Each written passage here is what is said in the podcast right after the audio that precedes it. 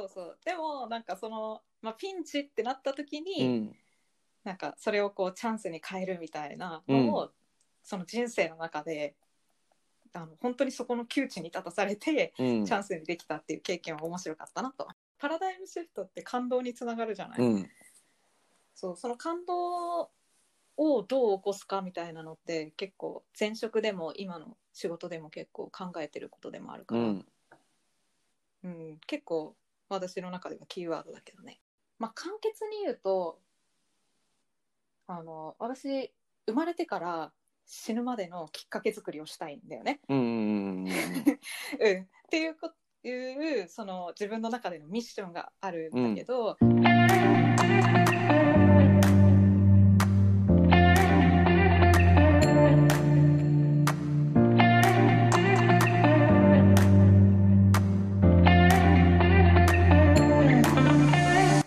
皆さんこんにちは。FATSUP1992 のインタビュアのトミです。当番組は1992年生まれ2020年5月現在27歳であったりとか28歳の皆様がどんな風に今を生きているのかというのを軸に私トミーがインタビュー形式で1回 ×100 人に話を聞いていきます。という番組になっています。さて今回で6人目に参りました。100分の6まで来ました。で今回の方はが海外の企業へのインターンだったりとか、まあ、き対企業に対しては研修ですね。海外企業への研修を提供しているような会社で働いている川村理香さんにお話を聞いてきました。今回もこの番組の構成としては僕の方から簡単に予約をお話しさせていただいてでそれから彼女の話を聞いてで途中で僕は間に予約を挟んでで最後お話聞いてで最後に締めると。いう流れになっております。しばらくはこの流れに続いていこうかなと思ってます。でまたあのちょっと彼女の話の予約入る前にちょっと雑談なんですけど YouTube みたいなものの方がこう聞きやすいみたいな意見もあったりするので、まあ、それはあの、まあ、ただ僕はこうあの声だけっていうところを声だけっていう方がいいんじゃないかっていう風なに考えてる部分もあるのであのちょっと時間ができたらあの15分とか20分ぐらいでやっていこうかなと思ってます。っていうのはインスタのでアンケートとかで皆さんに聞いていたのでちょっとレッスンを返せたらなと思っておりましてお話しさせていただきました。では早速あの彼女にお話を伺っていったんですが、まあ、彼女お話を聞いていくと今はめちゃめちゃ楽しいというふうにお話してました。で彼女がそういうふうに言って言えるのはパラダイムが変わったきっかけがあったみたいです。ですしあの今こうコロナの状況でその海外への派遣だったりとかインターン研修っていうのが実質できなくなったよと。でそうなったじゃあどうするっていうどん底の時に新しく方向転換しようよと。違う手段で事業化させていこうよっていうのをあのこの2ヶ月でやりきってようやく軌道に乗ってきた。乗ってきたっていうのが一回自分で生み出すことができたっていうのがすごいいい経験だったいうふうにお話しされてました。でそのそう思えるのも彼女の過去に2つの体験があったからだそうです。人の生まれてから死ぬまでのきっかけを作っていきたいっていうのが彼女の軸としてあるんだから頑張るんだととおっしゃってました。ではそんな彼女の話をですね過去から今そして未来っていうのを聞いていきましたのでぜひ聞いて。タイトルは「少数派への憧れ」とつけさせていただきました。川村理香さんです。どうぞ。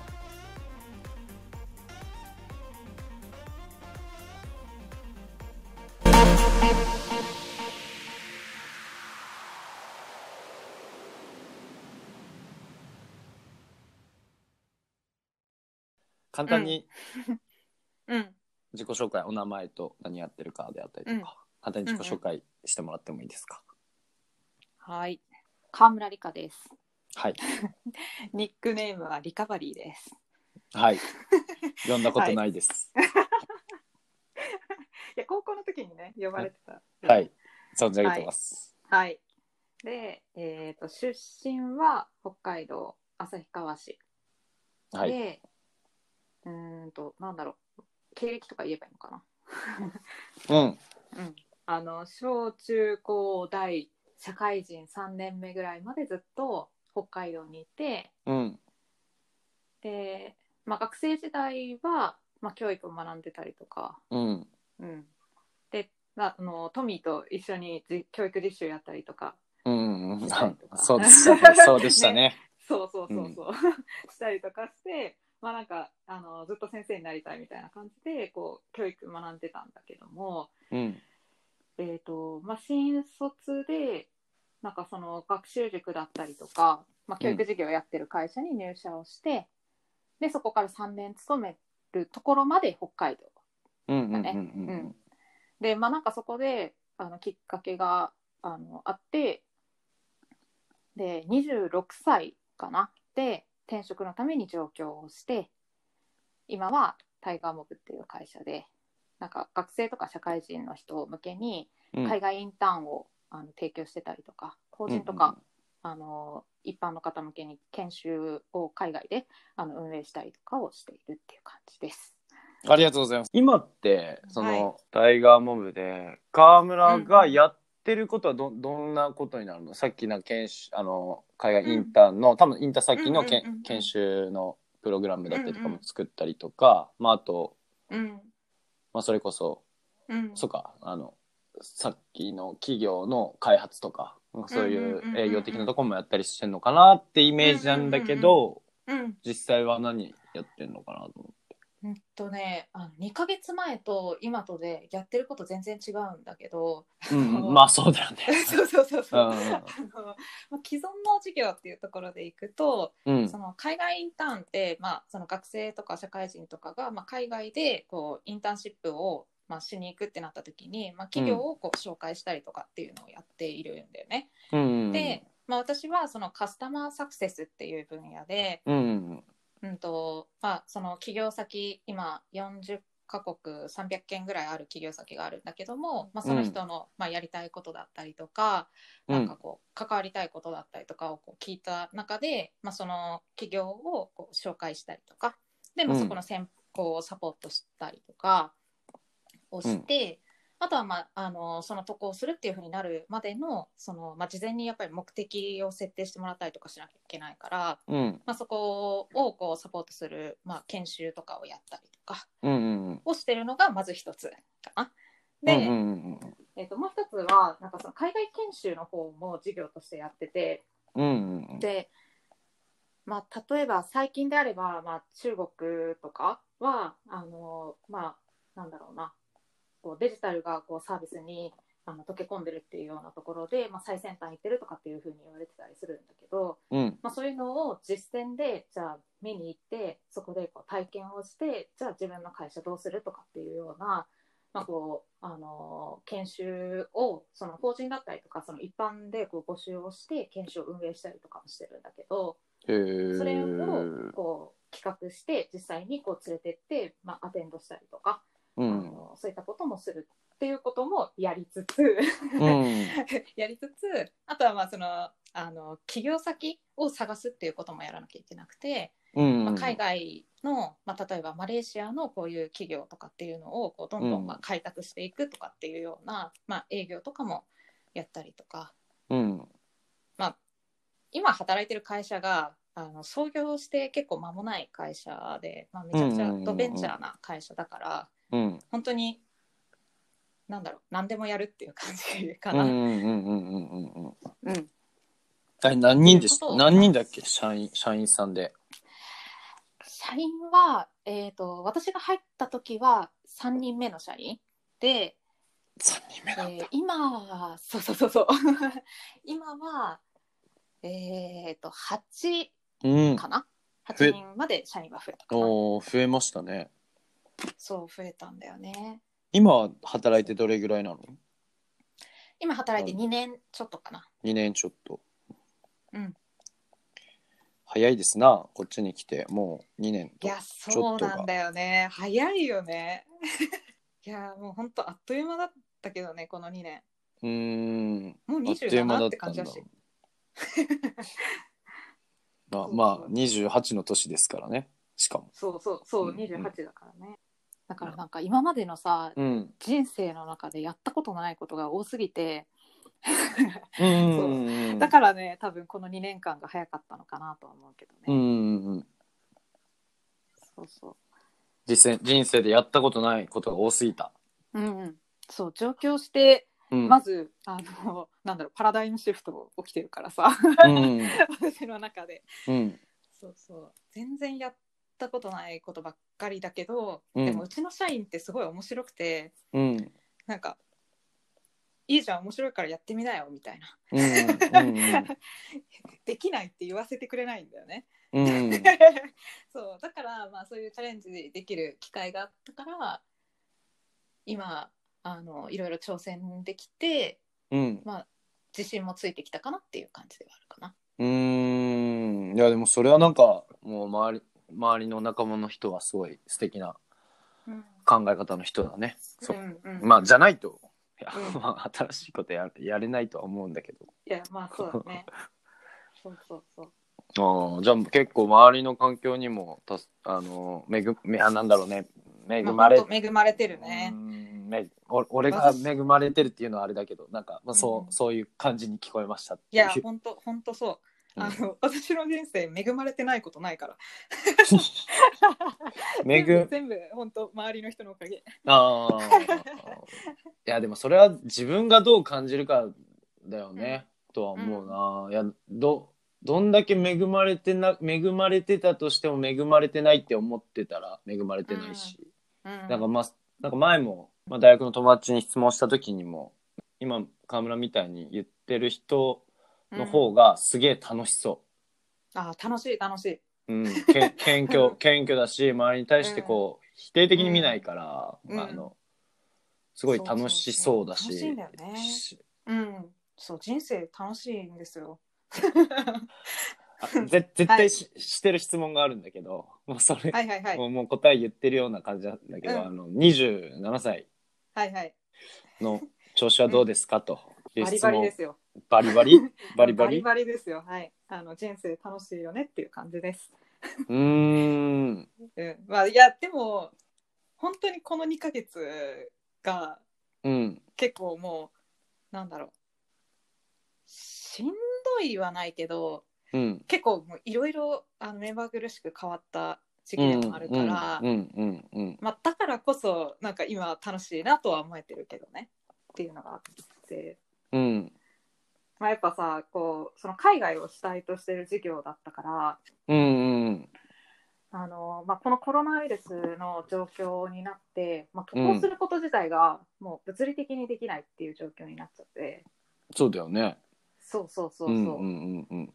なんか最初の方はその中国の武漢でこうあの発生してっていう状態だったから、まあ、中国にいなきゃいけないよねっていう状態だったんだけど、うんうんまあ、それがどんどんねパンデミックにこう広がってきてうん。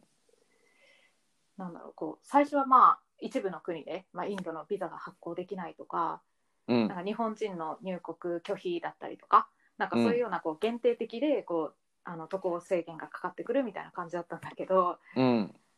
もう3月上旬ぐらいかななんか本当にあのパンデミックになってきちゃって、あうんうん。のなんだろう毎日もうずっと各国のあの状況を確認して で今こういる子たちがそこの都市がこうロックダウンになるとか国際線が停止になるとか、っていうような状況になってきたから、なんか今いる人たちをこう帰国させなきゃみたいななんかそういうような状況になって今その授業があのできないでできてないっていうような状況になったから、なるほどね。これうん。これまでやってた授業そうがそうそうそうそう本当忘れもしない3月上旬ですよ。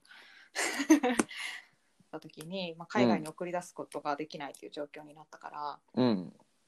そうそうそう。で、まあ、そこでどうするっていうことになって、まあ、新規事業をやり始めてで、まあ、今もう本当にありがたいことにね なんかもういろんな人に協力してもらいながらこの新規事業をやれてるっていう感じだから、うんうん。うん、なんか本当になんだろう新しいことできて今の27歳残り1ヶ月だけどうん。本当ありがたいしあの楽しいなっていうじゃん。状況だよね。そうそう。でもなんかその、まあ、ピンチってなった時うに、ん。なんかそれをこうチャンスに変えるみたいなのをその人生の中であの本当にそこの窮地に立たされて、うん。チャンスにできたっていう経験は面白かったなとなるほど。そういう。機会も減って今う。うん。ちゃんと、まあ、やれてるって言い方あれだけどうん、そうそうそう。ちゃんと、まあ、事業としてできつつある、うん。できつつあるなのかな？うんうんうん、そうだね。そういった経験ができたからなお楽しいよと、そうそうそいいうなんか強くなったし、うん。なんだろうね。なんかその新しいことできることってうんめっちゃありがたいよねって思うようになったかな。うーん。うんうんうんうん。新しいことができるのがありがたい？うん、なんか、うん。その新規事業も、まあ、新規事業って今やってるのはあのオンラインプロジェクトって言って、うん。うんとそのまあ、海外インターンは実際に渡航してそこで働くっていうものになるんだけども、うん。今はそのオンライン上で、うんまあ、なんだろう自宅にいながら世界の企業の仕事を経験できるうんっていうようなプロジェクトを始めたんだよね。そうそう。だから、まあ、あのトミーも明日から南アフリカのマーケターになれるよみたいな、うんうんうん。そういうようなこうあのビジネスを始めたの。でもまあなんかそれを始めるってななる前に、まあ、どういうことできるだろうねって考えた時にあの今あるのはこう世界各国のその起業家さんたちとのつながりがあって、で、まあ、そこの協力のもとでずっと事業をやってきてで、まあ、新しいことをやるってなった時も、まあ、そこの企業様にこう協力いただいてそのオンラインでもこう関われるっていうような機会をもらってるから。なるほど。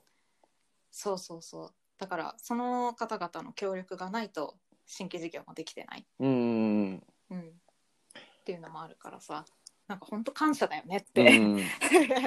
ほんうん、もう常々思ってる。うんうんうん。そうだよね。これまでのコロナの前まで。うん。ややれてたビジネスでのこう付き合いだったりとか、あのそこでのなんか価値タイガーモブさんとのや取り組みでのなんか価値を十分に感じてくれてるからこそ、じゃあ今回新しいビジネスやりますってなった時にいうん。そう。やぜひぜひ協力しますよ。だったりとかやりましょう。っていうふうにうんうん。手を挙げてくれるとか、手をつないでやってくれたってことに対しての周りへの感謝ってことだね。だそういう意味で新しいことができるっていうのがありがたいことか。そうそうそうおおほほいやそれはそれめっちゃ嬉しいね。ってうんそ思うわ。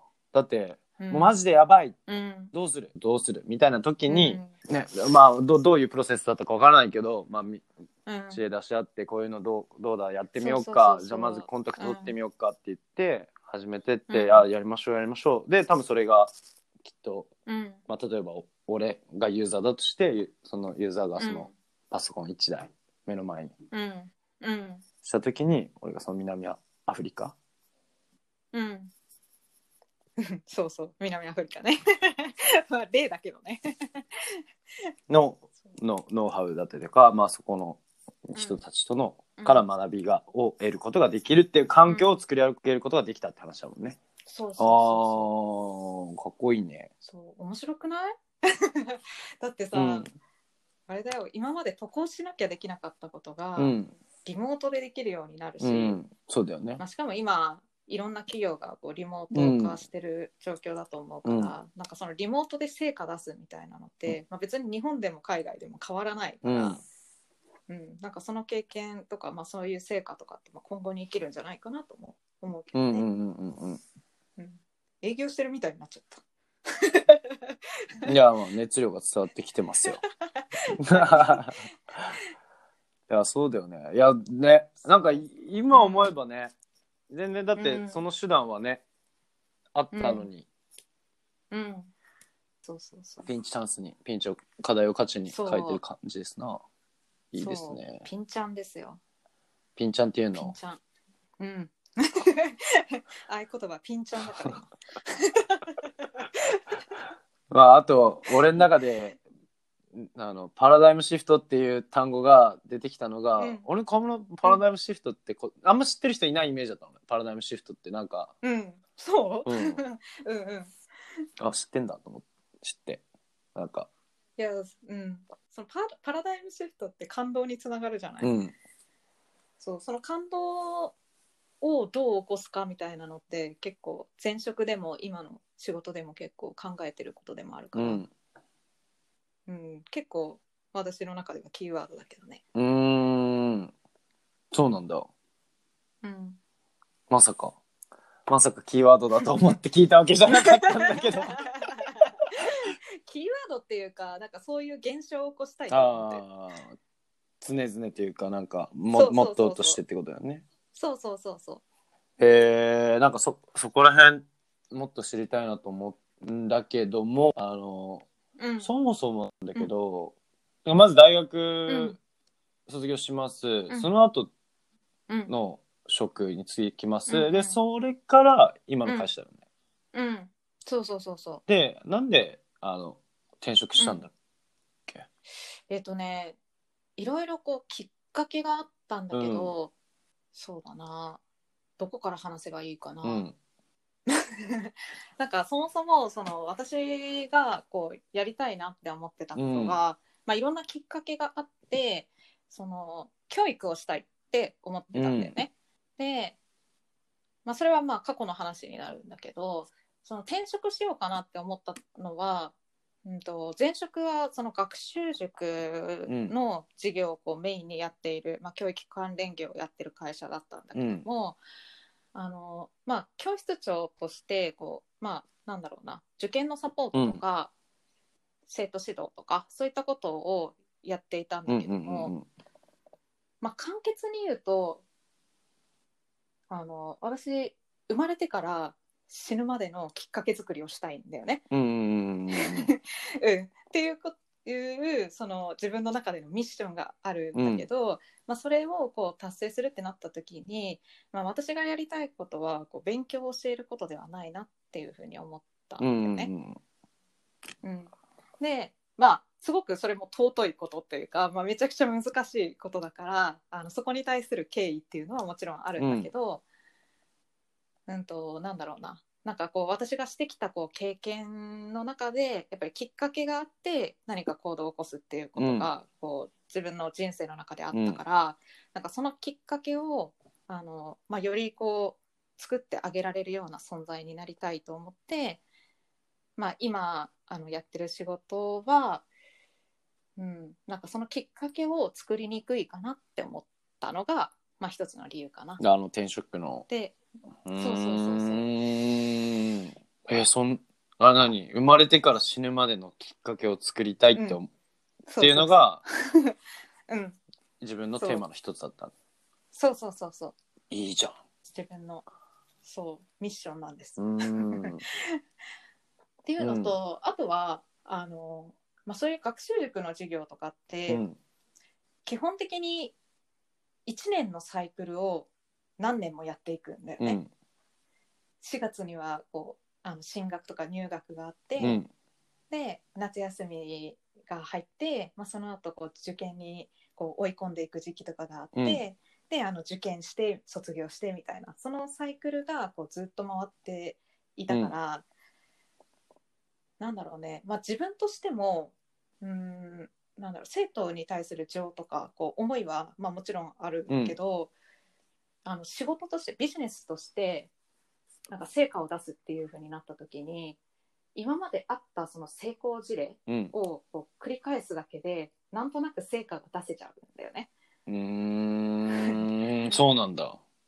そうそうそう。っていう状況があってまあなんかこう新しいことをこうなかなか、まあ、できない環境、まあ、それは多分自分が悪いんだと思うんだけど、うんなんかそのなんだろうな、まあ、きっかけをじゃあ作り出そうっていう何かを起こしにくいうん。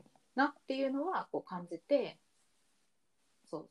でまあなんかもうちょっとこう実践でこうきっかけがこう出していけるようんううんなうん。仕事をしてみたいなと思ったかな。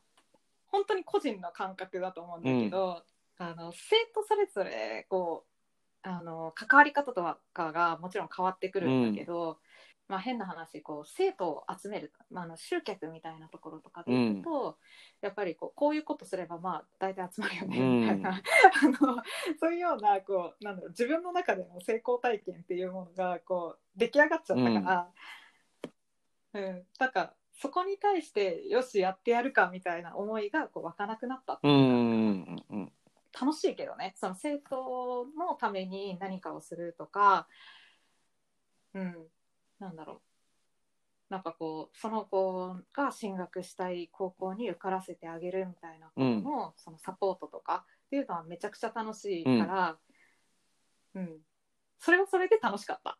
うんうんうんうん。けど、うん、まあやっぱ新しいことしたかったんだろうね、うんうんう多分。ん。うんうん。新しいことしたかったんだそうそうそう。新しいことしたくてきっかけを作りたかった。うんうん。うん、そこかな。まあだしね自分のテーマ、ミッションって言ってた、生まれてから死ぬまでのきっかけうん。を作りたいっていうところとかをからうん。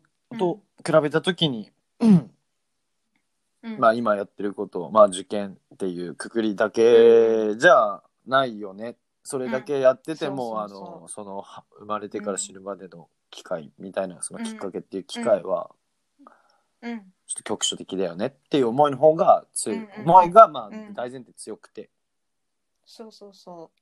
まあ、しかもなんかそのきっかけってなかなかないと思うんだよ。まあこれ北海道だけなのかもしれないんだけど、なんか私もさその自分の人生どうしていく何がやりたいかみたいなのをさ、考え始めたのって多分高校生が初めてなんだよね。でなんかそれまで関わってくる人たちは、親とか、なんか学校の先生とか友達とかみたいな、うんそういう世界観で生きてるから、うん。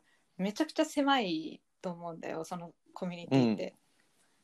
だからなんか知らないことが多すぎて、高校の時にいざ選べって言われても選べないんだよ。うん。だからなんとなく偏差値で大学を選んでみたいな。うん。うん、で、まあ、就職するってなった時もなんとなく大手かなみたいな。なんかキラキラしてるから外資行っちゃうみたいな、なんかさそういうその選択をなんかしちゃう仕組みというか、なんかそういうこう生き方になっちゃってるんじゃないかなと思うから、うんなんかそれをもっとさいあの最初というか生まれてから、まあ、別に生まれてからじゃなくてもいいんだけど、なんかもっと早くになんかいろんなことを知れるタイミングとかがあったら面白いよねって単純に思うかな。なるほど自分の体験があるんだねそうそうそう。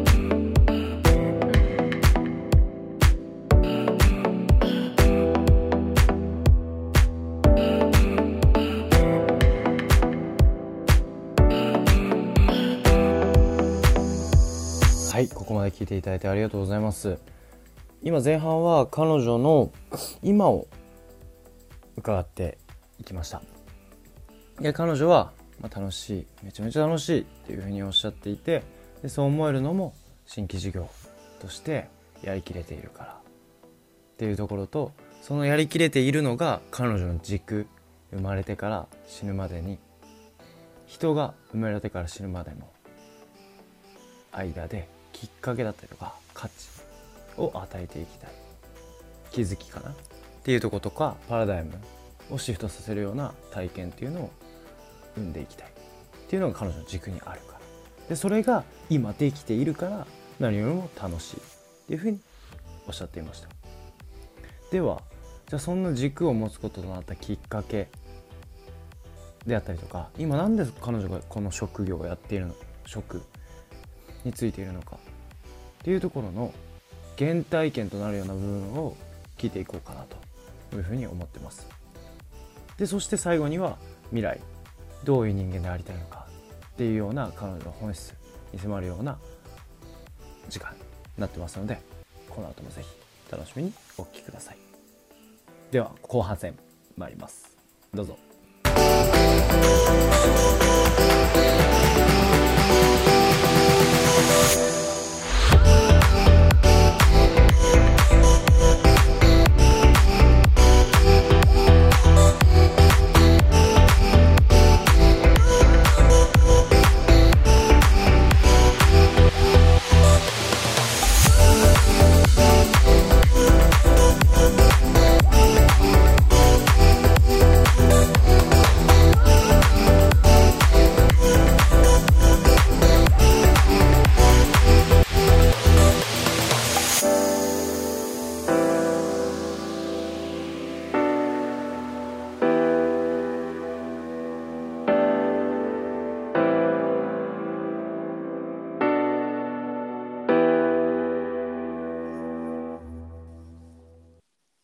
で今その徐々にそう思い始めたみたいな話あったと思うんだけどなんか具体的なエピソードとかあったりしたの、そうなんだ生まれてから死ぬまできっかけ作りたいって思ったきっかけというか、うんうんとね一番最初は、まあそもそも教育に関わりたいなって思ったきっかけ、本当にちっぽけなものなんだけど、うんうん えこれ話してもいい、うん。いや本当にくだらないんだけど、あの小学生の時にねあのテストを受けるじゃない。うん。でそのテストをあの先生がこう机で丸付けしてるのを見て、なんかかっこいいなって思ったんだよね。うん。う んだから私教育に興味持ち始めたのがあの丸付けをしたいから、う っんていうしょうもない理由からなんか学校の先生になりたいみたいなのを文集に書き始めて、でまあその後はあの私いとこがいるんだけど、なんかそのいとこがなんか私の憧れでもあって。うんいとこ。なんかめっちゃ頭、そう頭良くて、でなんか頭いい大学頭いい大学ではないか。ま あ私当時の私にとっては頭いい大学なんだけど、あの教育大に入って、であのその後なんか大学在学中に留学してうんみたいな、うんなんかそういうかっこいい兄ちゃんがあのいとこにいて、でなんかその人をこう超えてやろうみたいな思いでずっと高校ぐらいまで生きてきてたから。うん。超えてやろうって思ってたんだ。そうそうそうそう。でなんかそういう感じで生きてきたからなんか自分に目標みたいなのがなくて、うんでいざその高校に入った時に何しようっていうふうに考えたら、いややっぱりあのさっきも言った通り、こう自分には選択肢が少なすぎるって思ったんだよね。うん。うん、やっぱそのいとこしか見てないから、あの なんか同じ道をたどるみたいな感じになっちゃうから、うん。じゃあ自分が何やりたいんだろうっていうのを考えた時に、うん、なんだろう。その時、まあ、英語がすごい好きで、別に頭良くなかったけど、あの英語だけなんかめっちゃ点数良かったうみたいな。んうん感じだったからなんか私のアイデンティティでもあって そのう時、んそうそうそう。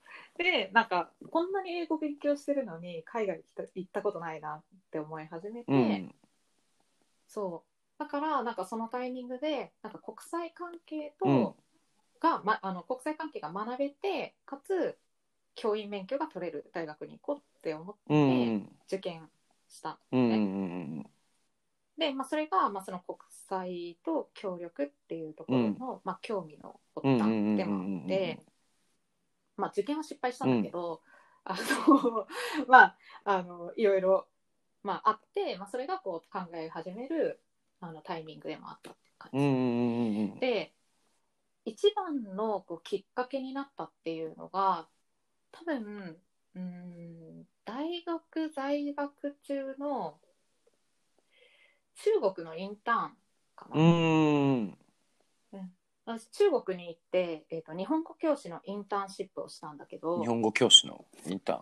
そうそうそうそうそう。日本語教えるってこと？なんかそのあそうそうそうそう。あの中国の吉林省っていうめちゃくちゃ北の方にある、と北朝鮮の近くはにあるめっちゃ田舎なあの、まあ、地域があるんだけど、まあ、そこにある大学の、日本語学科があって、うんうん。まあ、そこが多分大学のなんか提携か何かだったのかな、うんうんうん。ゼミの先生の知り合いとかでであのそのあのインターンシップに参加して、まあ、本当に衝撃で あの日本と本当に違う、うん。なんかこうオーストラリアにも留学したりとかしてたけど、まあ、オーストラリアとかってある程度もう発展してるからさこう日本とあんまり変わらないみたいなうん状況で過ごせて、まあ、日本人もいたし日本食もあったしみたいな、あの状況でもあったからそこまでなんか衝撃感じることとかあんまりなかったんだけど、うんちなんかそのその地域がまあ田舎っていうこともあって、なんだろうねなんかこうヤギがその辺で殺されてたりとか、なんだろう。なんか白菜が道端に落ちてるとか、うんうんうん なんか匂いも違うし、みたいな。何言ってるか分かんないしみたいな感じで。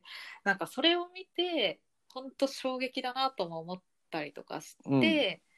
なんかこうやっぱりこうその外に出るって面白いことだなっていうのを認識したんだうんよね。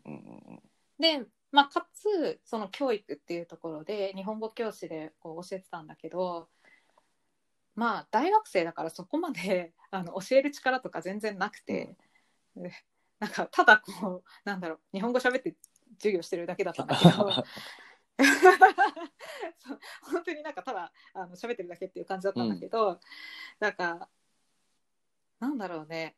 やっぱ指示も通らないし、あのこれをやってくださいっていう一言を言うだけでもそれを伝えるのにすごい必死になって、うんうんあのまあ、音読してくださいって音読って何、うん。みたいな 感じになったりとかするからなんかそこでこう教えるっていうこと自体の難しさみたいなのも感じたし、うん。でもなんかすごい面白くてあの自分の存在がいるだけでこんなに喜んでくれんのみたいな。日本語を学んでるからさ日本語を話す人ネイティブの人が来るだけでめちゃくちゃ嬉しがってくれるんだよね。うんうんうんうんそう。でなんかこんなに楽しそうに日本語を学んでくれるんだっていうのと、なんかこう学ぶことを楽しめるんだなって思ったのが、まあ、このインターンシップ。でなんかそれを学ぶことによってなんか彼らの人生をこう作ることができるんだなって思ってなんかその教育ってめっちゃワクワクするなって思ったかな。なんかまあきっかけとしてはその中国のインターンシうップ、んうんで教育だなって思ったっていう感じ。まずねそこでねでそうそうそうそうそう。でまあきっかけ作りみたいなところでいくと、なんかそのインターンシップ自体が私にとってのあの第一のそのパラダイムシフトだったの。うん。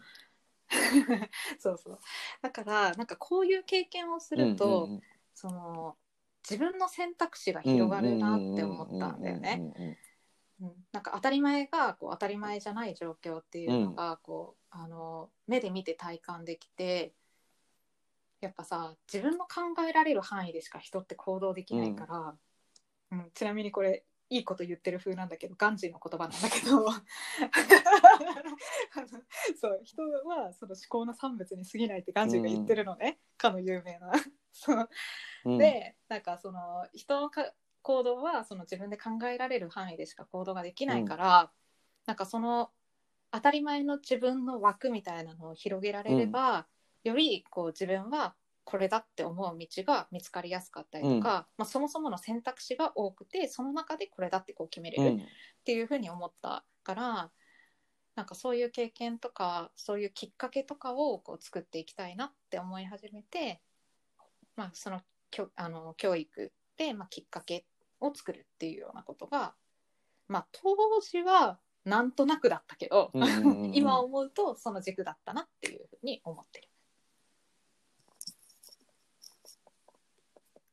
そんな感じです。なるほど。いやでもその経験が大きいよね、まあ自分がパラダイム変わったよ転換されたよっていう体験をもとに、うん。まあ教育だなってなりじゃあ教育でうん。どうあそうだね。でどこのきどこの会社勤めようかな仕事どうしようかなってなった時に、まあ自分がうん。過去受験失敗してるからそこでのアプローチだったりとかまああと学生とねうん。そのまあインターンの時に向き合ううん。面白さみたいなところだったりとかも学んでいたわけですから、最初はそうだよね。その選択肢。そうそうそう。取ったんだけど、だけど転職しだけど転職したのってなそう転職したなんでなんなんでななんでやめちゃった？あの受験をサポートしたいって思ったけど、そもそもやっぱ受験じゃないなって思ったんだよね、やり始めてから。なんか別にあの英語を教えたいわけじゃないし、そうそう。英語使ってこれやりたいみたいなことをこう思える人を、あのまあ、育てていきたいって思ってたからうんうんうんうん。なんか別にテストでじゃああのこれ覚えたらテストで100点取れるよみたいなのは別にいらないかなって思ったんだよね。そうそう。だからまああの大学生の時に考えていたあの自分がやりたいって思っていることが働き始めてそうじゃないなって思えちゃったっていう話だと思う。うんうんだからまああの多分ね私の思考があの狭かったんだろうね。あのまあ質問なんだけどあのうん。毎回ずっと思うのがこううん。子供だったりとか生徒、うんうん。他者に対して、まあ、教育っていうものを手段なのかな手段として、えっと、価値観を変えたりとかきっかけ作りしをするっていう、あのーでその大変なことをやろうと思うモチベーションってどっから来てんのかってすごい気になるなと思ってて。うん。多分、うん。そもそも私人が好きでうん。嫌いな人あんまりいないんだよね。うんうんうんうんうんうんそう。で、まあ、性善説だから、うん。私。うん。だからなんかみんないいところがあると思ってるし、うん。なんかみんな大好きだからうん。なんかそういう人たちの、うん。まあなんだろうサポートをしたいっていうのがそもそものこう思いとしてあったのかな。うんうんうんうんうーんなんだろうね。それっていつから思ってるの？うーんまあ小中うん。かな。小中。小中の時にうん。まああの A なんてさやっぱあのなかなかねうん。イケてる人たちの集まりだから。ど あのーどういう意味、まあどういう意味でしょう言で表すと、はい。まあヤンキー校みたいな感じじゃない？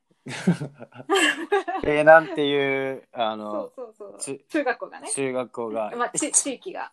そうそうそうそう。はい、でなんかそこでうん、うまくやるのって結構あのコミュニケーション能力がいるんだと思うんだよ。そう。でまあなんだろう言っていいのかわかんないけど、うん。まあ普通にこうハブるとか、うん。まあ、いじめみたいなのとかも普通にあったから、うん。まあなんかその中でこううまくやっていくってなった時のそのなんだろう。なんか生きづらさ。ななんて言うんだろううね、ん。まあそういうあのまあコミュニケーションみたいなところとか、うん。人との関わりみたいなところとかに難しさとかなんかあの学んだのよ多分小中くらいで。うんまあ、それは何だろう。あの狭いコミュニティでやっぱ生きてるから、うん。その人たちとなんとかこうあのうまい関係性を築こうと思っていて、うんでなんかそこでうーんなんだろうそれがどうつながってるかっていうのはあんまり言語化したことがないから、うん。ちょっと今考えながら喋ってるんだけど。あ全然全然。うん、なんかそういう経験があって、うん。なんかこう人とうまくやりたいなっていう思いはなんか染みついてるのかもしれない。あー。まあ、別になんか私がいじめられた経験があるとかそういううん。なんか壮絶な体験とかは別にしてないけど、ううんんなんかそのなんだろう。関係性をうまく作るっていうのが、うん。なんかその小中で結構自分の中では大切なものだったのかもしれない。学うん。学校社会においてなんとかそのポジションを構築しなきゃいけないってなった時に関係性をめちゃめちゃ重要視して生きていくほかないっていうそうそうそうそう。そうっていう生き方あって、のがもうず、まあ、あとそう。もう一個、うん。多分あのー結構自分にとって衝撃だったのが、うん。あの親が離婚しそうになったの。してないんだけどね。そうしてないんだけど、うんうんするんじゃないかなって思ってた時期があって、うん。まあ本当にしそうだったんだけど、うん。まあなんかそれもあってうん。なんかどうにかあの親を離婚させたくないと。いやわかんないけど。うんだからそんなになんだろう大好きだからとか言うわけじゃなないけど、あのなんか本当にそれも本能的になんかこうそれを拒否しててうん。でなんかこうそこもこう関係性って難しいなとか思いながらうんうん、なんかその小中でのその学校とあとはまあ家族とみたいなところでうん。なんか人っていうのがすごい大事になったかな？人自体もすごく大切になったっていうか、うんうんうんうんうん。なんかそのうん。性善説みたいな話もそうだし、うんうんなんか人がをあんまり、まあ、嫌いにもならないし、うん。うん、むしろなんかこう人を好きでいたいなって思うようになったのかな。うーん。うん、それが多分あの自分の中でのうまい生き方だったのかもしれない。うまく生きていくにはあの、うんそれぞれのことを悪く言っててもしゃあないからそうそうそうそう。あのバランス的なとこだったりとかまあ、うん、あとまあこの人言ってもそんな悪い人じゃないしっていうような考え方で生きていくことがその時の重要命題だったっていううん、そうそうそう、そういうこと。が根本あるよっていう話だね。うん、うんああなるほど。うん。嫌いになれないかも、うん人のこと。だからなんかおのずと人のためになることをって思ったのかな。うんうんうんうんいやしかもさやっうぱ先生っていう存在ってさ、うん学校社会の中で本当にでかい存在じゃん。うんだからさなんかそういう影響を与える大人の一人になりたかったのかな。うんうんうん、まあでもそんなに大したね思いは別に なかったけど、うん。うん。まあ、根本はやっぱそこかな。うん。今整理するともう、うん。今調子どうですかっていうところに対してめっちゃ調子いいよっていうとこからどんなのうんうん。探ってる話。うんうんでうん。うんそのきっかけ作りたいって思ったのもなんでなのっていうところでまあ第一教育みたいな軸とがありますよと。うん。で教育みたいなところは、まあ、きっかけでいくと関わり方みたいのはなんか今の話が大きかったのかなと思っていて、でうん。プラス、まあ、自分自身のきっかけとして大学の時うん。にあのインターン行ってうん。あこんな生活習慣とか違う中でうんかつあ違うんだっていううんそもそも世界観が広がったって話と、うん。まあ、教えることの面白さみたいなのをうん。体感した。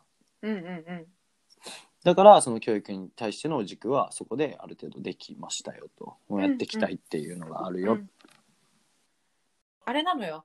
あの人を気にして生きてきてるから人を気にしないで生きている人がすごくかっこいいの。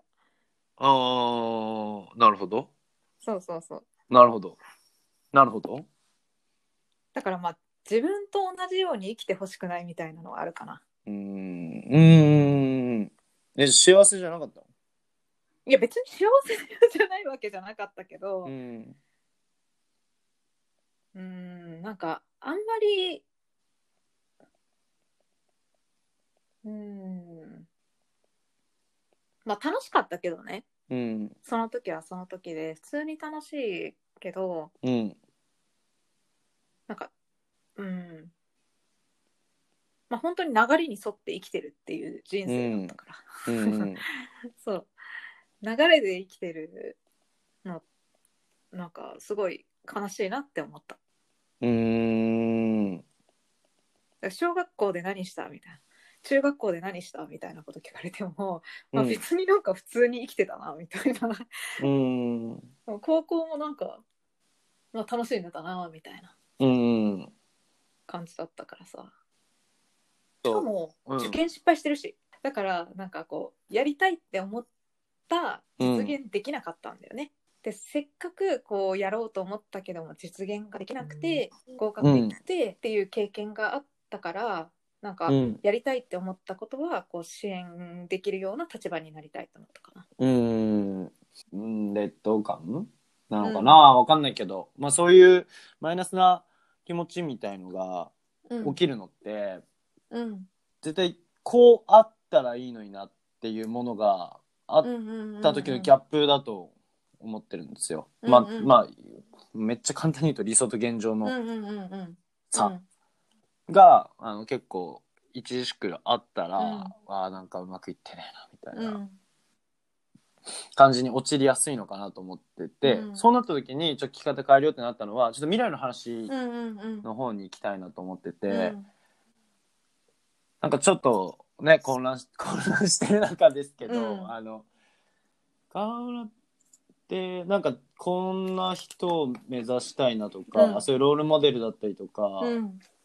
こうなりたいこうありたいみたいなうん。人物像ってあったりするの、うん。人物像みたいなところでいくとうんやっぱこうそのまあまたちょっと同じ話になるんだけどなんかこう、興味がこう湧いた湧き始めたのが高校でうんなんかあらゆることに対してね興味が持ち始めたのが高校で、まあ、それまでは普通に過ごしてきていてで、うん。まあなんだろうなこう自分はこれをやっているよっていうなんかこううん。アイデンティティが欲しくて いろいろこう手を出していたっていう状況があってうん。で、えーとまあ、その時にあのきっかけになったっていう自分の原体験がその、うん。まあ、あの中国のインターンシップだったりとか、まあ、そういったこううんきっかけが、まあ、いろいろあってうん。でなんかそこでその過去に抱いてた劣等感みたいなものがうん。なくなったわけじゃないけど、うん。まあなんかそれはそれでいいかなってこう思い始めたみたいな。えーちょっと待ってよ。えっとうん。まあなんかこう大学に入ってそのきっかけがあってでまうん。あそのきっかけで、まあ、こういうきっかけがあれば、まあ誰しも変われるかなって思った。うん。うん、だからその生まれてからこう死ぬまでにきっかけがあり続ければ、まあ、どのタイミングでも人は変われるぞみたいな。うん。なんかそういう思いとかがあってで、うんあのまあ、そういうそのきっかけを作る人になりたいのね、私は。うん。でなんかそのきっかけをこうあの上げることによってなんかその劣等感みたいなものとかもうん。抱かないかもしれないしうん。なんかこう打ち込めることがあるとやっぱ幸せだから、うん。うん、なんかそういうのを作りたいなっていうのがその私のビジョンとしてあるのね。うん。でじゃあ具体的に何するかって言われるとあのそれはねあの私の悩みでもあったんだよ今まで。うんでうんなんかこうこういうふうに生きていきたいというか、まあ、こういう仕事していきたいなみたいな思いとかはあの常々こう思ってるんだけどもうん。じゃあ何やんの？みたいなのをまあこうあんまり、まあ、想像できないというか、うん。10年後にじゃあ自分何してる？みたいなのって、まあ、あんまり想像できなかったりとかして、ううんんでもさなんかこう物事ををこう達成するみたいになった時に目標とかゴールとかあった方がやっぱ実現しやすいじゃない、うん だけどあ、まあ、ななんだけどなんかこう自分はそれがないからうん。そこで悩んだ時期もあったの。うん。そう。でなんかそういうあのこういうふうに生きていきたいみたいなことがあるけど、まあ、その目標みたいなものが特にないってなった時にうん。なんかその私のその尊敬してるそんあの経営者の方がいてうん。でその経営者の方になんかそれを相談してみたんだよ。まあ、唐突うに、ん。リカちゃん最近なんか悩んでいくことあんの？みたいなこと言われて、うん。そう。でなんかあのその時にこう相談をしてみたらうーんとなんて言ってたかな？なんかあのこんな日々し進化する世の中でうん。10年後が想像できたら、まあ、それは逆に止まってるよねみたいな ことを言われうて、んううん。ん。なんかあそれでまあ、あ確かになみたいな。あ、うん。それでいいのかもしれないなみたいな感じで思い始めたからうん。だからなんかまあその時その時に合わせて自分がこうきっかけを作れる存在であればいいかなみたいな感じは思ってる。時時代にこう即したきっかけを作っていくみたいなのはななんかこううんなんかやりたいことというか、まあ、未来って言われるとまあそういうことかなみたいな感じかな。うんうんうんうん結構あれなんかなあのないものを欲しがるタイプなんですかねそうだね。そうだね。それはあるね。もうずっとないないものねだりかもしれない。先生のお話もそうだったし、うん他にこれやりたいって思ってる人のうんの憧れだったりとかうんうんもあるって言ってたから、うんうんもしかするとあんまないものねだりというかそうそうなんそうかだね。自分はこれ足りないかもしれないみたいなことを常にあの追い続けてるかもしれない。うんうんあまあだからこそ与えられるような人間になりたいと思ってるのかもしれないしねうんうん。だからこそだからこそか、うんそうだね。中立だったからじゃないかな。ああ。いろんなことに対して。ああ、なるほど。ななんでその生まれてからしまないきっかけ作りたいかっていうところを俺すごい知りたくて、うんうん。まあ、インタビューをさせてもらってるわけなんですけど。うん。でそこであの今聞いてた話ちょっと合ってるかどうかね。合ってるかどうかなんだけど、なんかいろいろあったわけですよ過去に、うん。うん。あったわけなんですけどそもそも、うん。今の言葉には結構集約されてるのかなと思っていて過去これまで、うん。こうまあ人気にして生きてきましたよと、うん。で気にして生きてるからこそ、うん。なんかあんまりこうそのいいさらにこう一歩踏み入った関係性みたいなところに、うん。なかなかこう結びつくことなく、うんうんうん。まあ過ごしてききました、みたいなものがあって、うん。でただ一方でそのあっていうのがあるからなんかすごいこうやりたいことやってる人だったりとか、こううん夢を追いかけてる人みたいな人にそうそう。こうまあ自分もそれでうまくいってると思ってないし、うん。すごくその生き方に憧れがある。そうそうそうそうそう。そうあーだからそういうのを持ってる人とかに自分もなりたいしなってほしい、人が増えてほしいっていうのがあり、えーそうそうそうだね。教育。うんに、まあ、根本興味があき、まあ、インターンだったりとかもう行うんく中で、うん。まあ、そういうふうにインターンして教育の面白さを見たの体験したから、うん。あじゃあやっぱ人の教育みたいなのをアプローチにして生きていくそうそうそうだね。のが自分にとってはうん。やりたいことの一つだし他の人にやりたいことをを見つけるきっかけとかを作り出せる立ち位置だから、うん。だからきっかけを作るっていうのが自分の中で結構なあの最大のミッションというかテーマになってるってこと？うんうんうんそうだねえー、そういうことか。えーそれはめちゃめちゃ応援するよ、きっかけね。うん大事。影響うんを与える人間、与えられるような人になりたいんだね。うんうんそうだねであり、なりたいというか、でありたい。でそうありたいの方かな？えー、いいね。でも、でもって言い方あれだけど、ゆ夢は？うん。あ、それで言うと、じゃあ夢はどうなの？それこそなんかやりたいことがあるとか、えその夢がある人への憧れみたいなのあるって言ってたじゃん。うんうんうんうん。あそれでいくと、うん。あの教育機関作りたいんだよね。うーん、学校とかってこと？そうそうそう、まあ、学校は別にいらない、え学校いらないんだけどうん。あのなんだろうな。なんかこう、うん。自分がしたよううなんこう経験とかさ、なんかそういうのをこう届けられるような、それを教育としてやってますっていうあのサービスを作りたいんだよね。うん。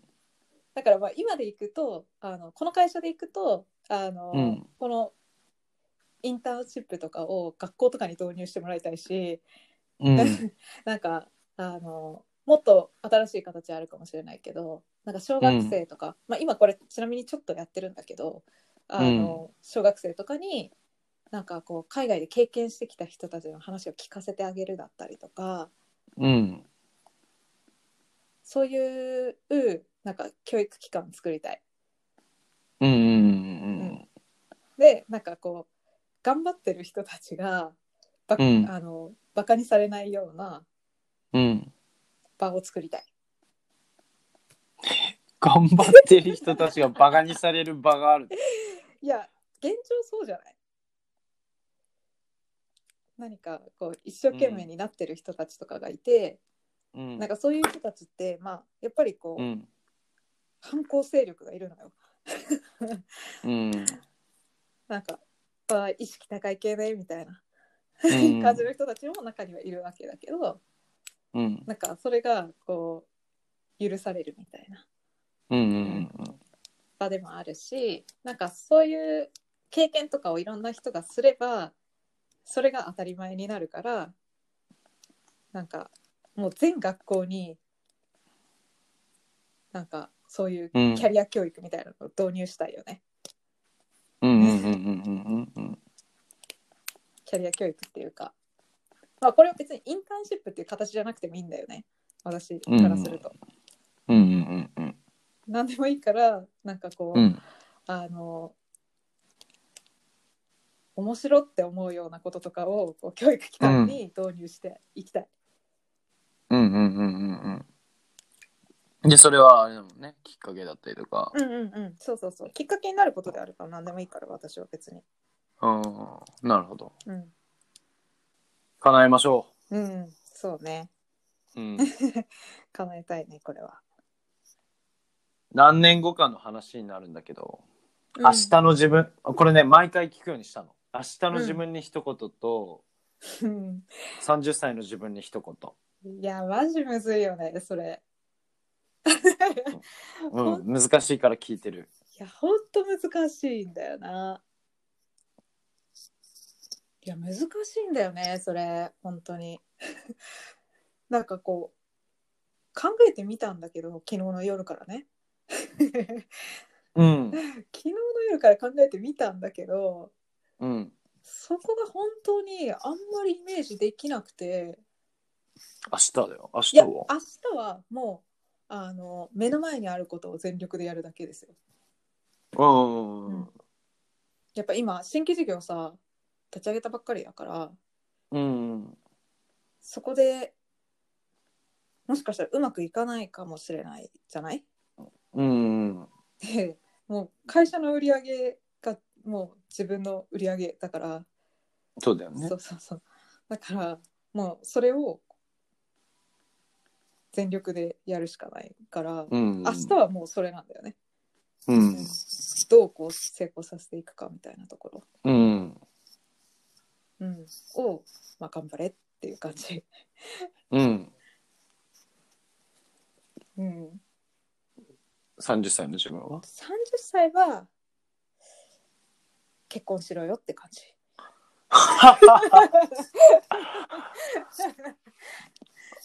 ああだいぶキャリアイメージが変わりましたね。一気に。結婚が出てきたか。逆算したらそろそろですね。いやそうなんですよね。なんかいませんか？うんこのくらいなんか毎回やってる気がすんな。いません本当に。結婚なんだ結婚軸なんだね30になって。まあ30、まあイメージ。まあでもあの私結婚と仕事別軸だから。うん。結婚っていうか、まあ、恋愛とかもそうだけうん。ど並行してるからさ。じゃあ仕事に対しては30歳の自分にはなんて言うの？仕事に対してはうん。なんかその時代に合わせたきっかけを作りたいっていうか、うん。そういう人であありたい。うん。い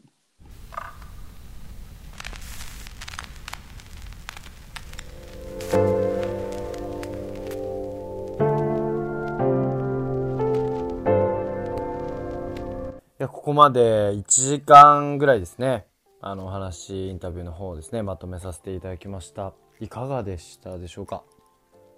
僕が最もあの彼女の中ですごく印象的な話僕が感じた印象的な話のとこでいくと一つあるんですがその一つは何かっていうと過去やりたいことやってる人それかっこいいなだったりとか、まあ、そういう人への憧れみたいなものがあって自分は特に何もないんだけどなっていうような過去のモヤモヤ乗り越えて、まあ、やりたいことあるなしに限らずこう軸はあるよと。もうここだよねっていうものがあるのでなんかこう話を聞いていても彼女のこう声が大きくなる瞬間があってでそこがあここ彼女の中ですごいこう熱量高いとこなんだなっていうのがすごくこう感じることができてでなおかつそういった過去のモヤモヤみたいなのを乗り越えて今がこう最も輝いてる瞬間なのかなっていうふうに思いました。ですし、あのー、まあ、前々回もそうだ前々回前回も皆さんそうなんですけど今が楽しいっていうふうに言えてる言ってるような人たちっていうのはすごく輝いてるように見えるなと。いうのがあのこの6人に皆さんにあの共通してるところかなと思ってます。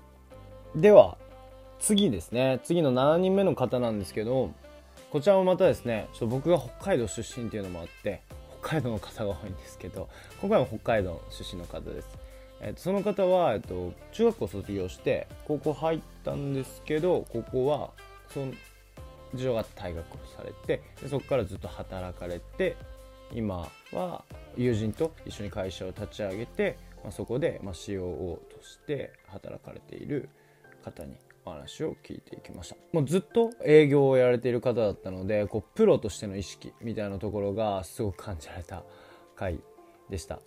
ですしこうやりきってきたんだなっていうのがもう本当に身に染みて感じるような回になってます。でやっぱりこうやりきった人たちが行く先っていうのはあそういう部分なんだなっていうのが、ままだ僕も27歳だったりとか28歳で彼も27歳28歳ではあるんですけど世界とか世の中の情勢でお金だけじゃない部分っていうところにいろいろベクトルが向いていく世の中になってきているんだなっていうのがこうすごくこの人の話を聞いて僕が感じたところでございます。あまりこう確信に触れないようなあの次回への回となっているんですけどすごくあの興味深いお話がたくさん出てきましたあんまり大きい声では言えないようなグレーな話。反射的なグレーな話もあったりなかったりなかったりな回になってますので是非次回もお楽しみに。では「パッツアップ1992ボリューム6でした。では次回もお楽しみに。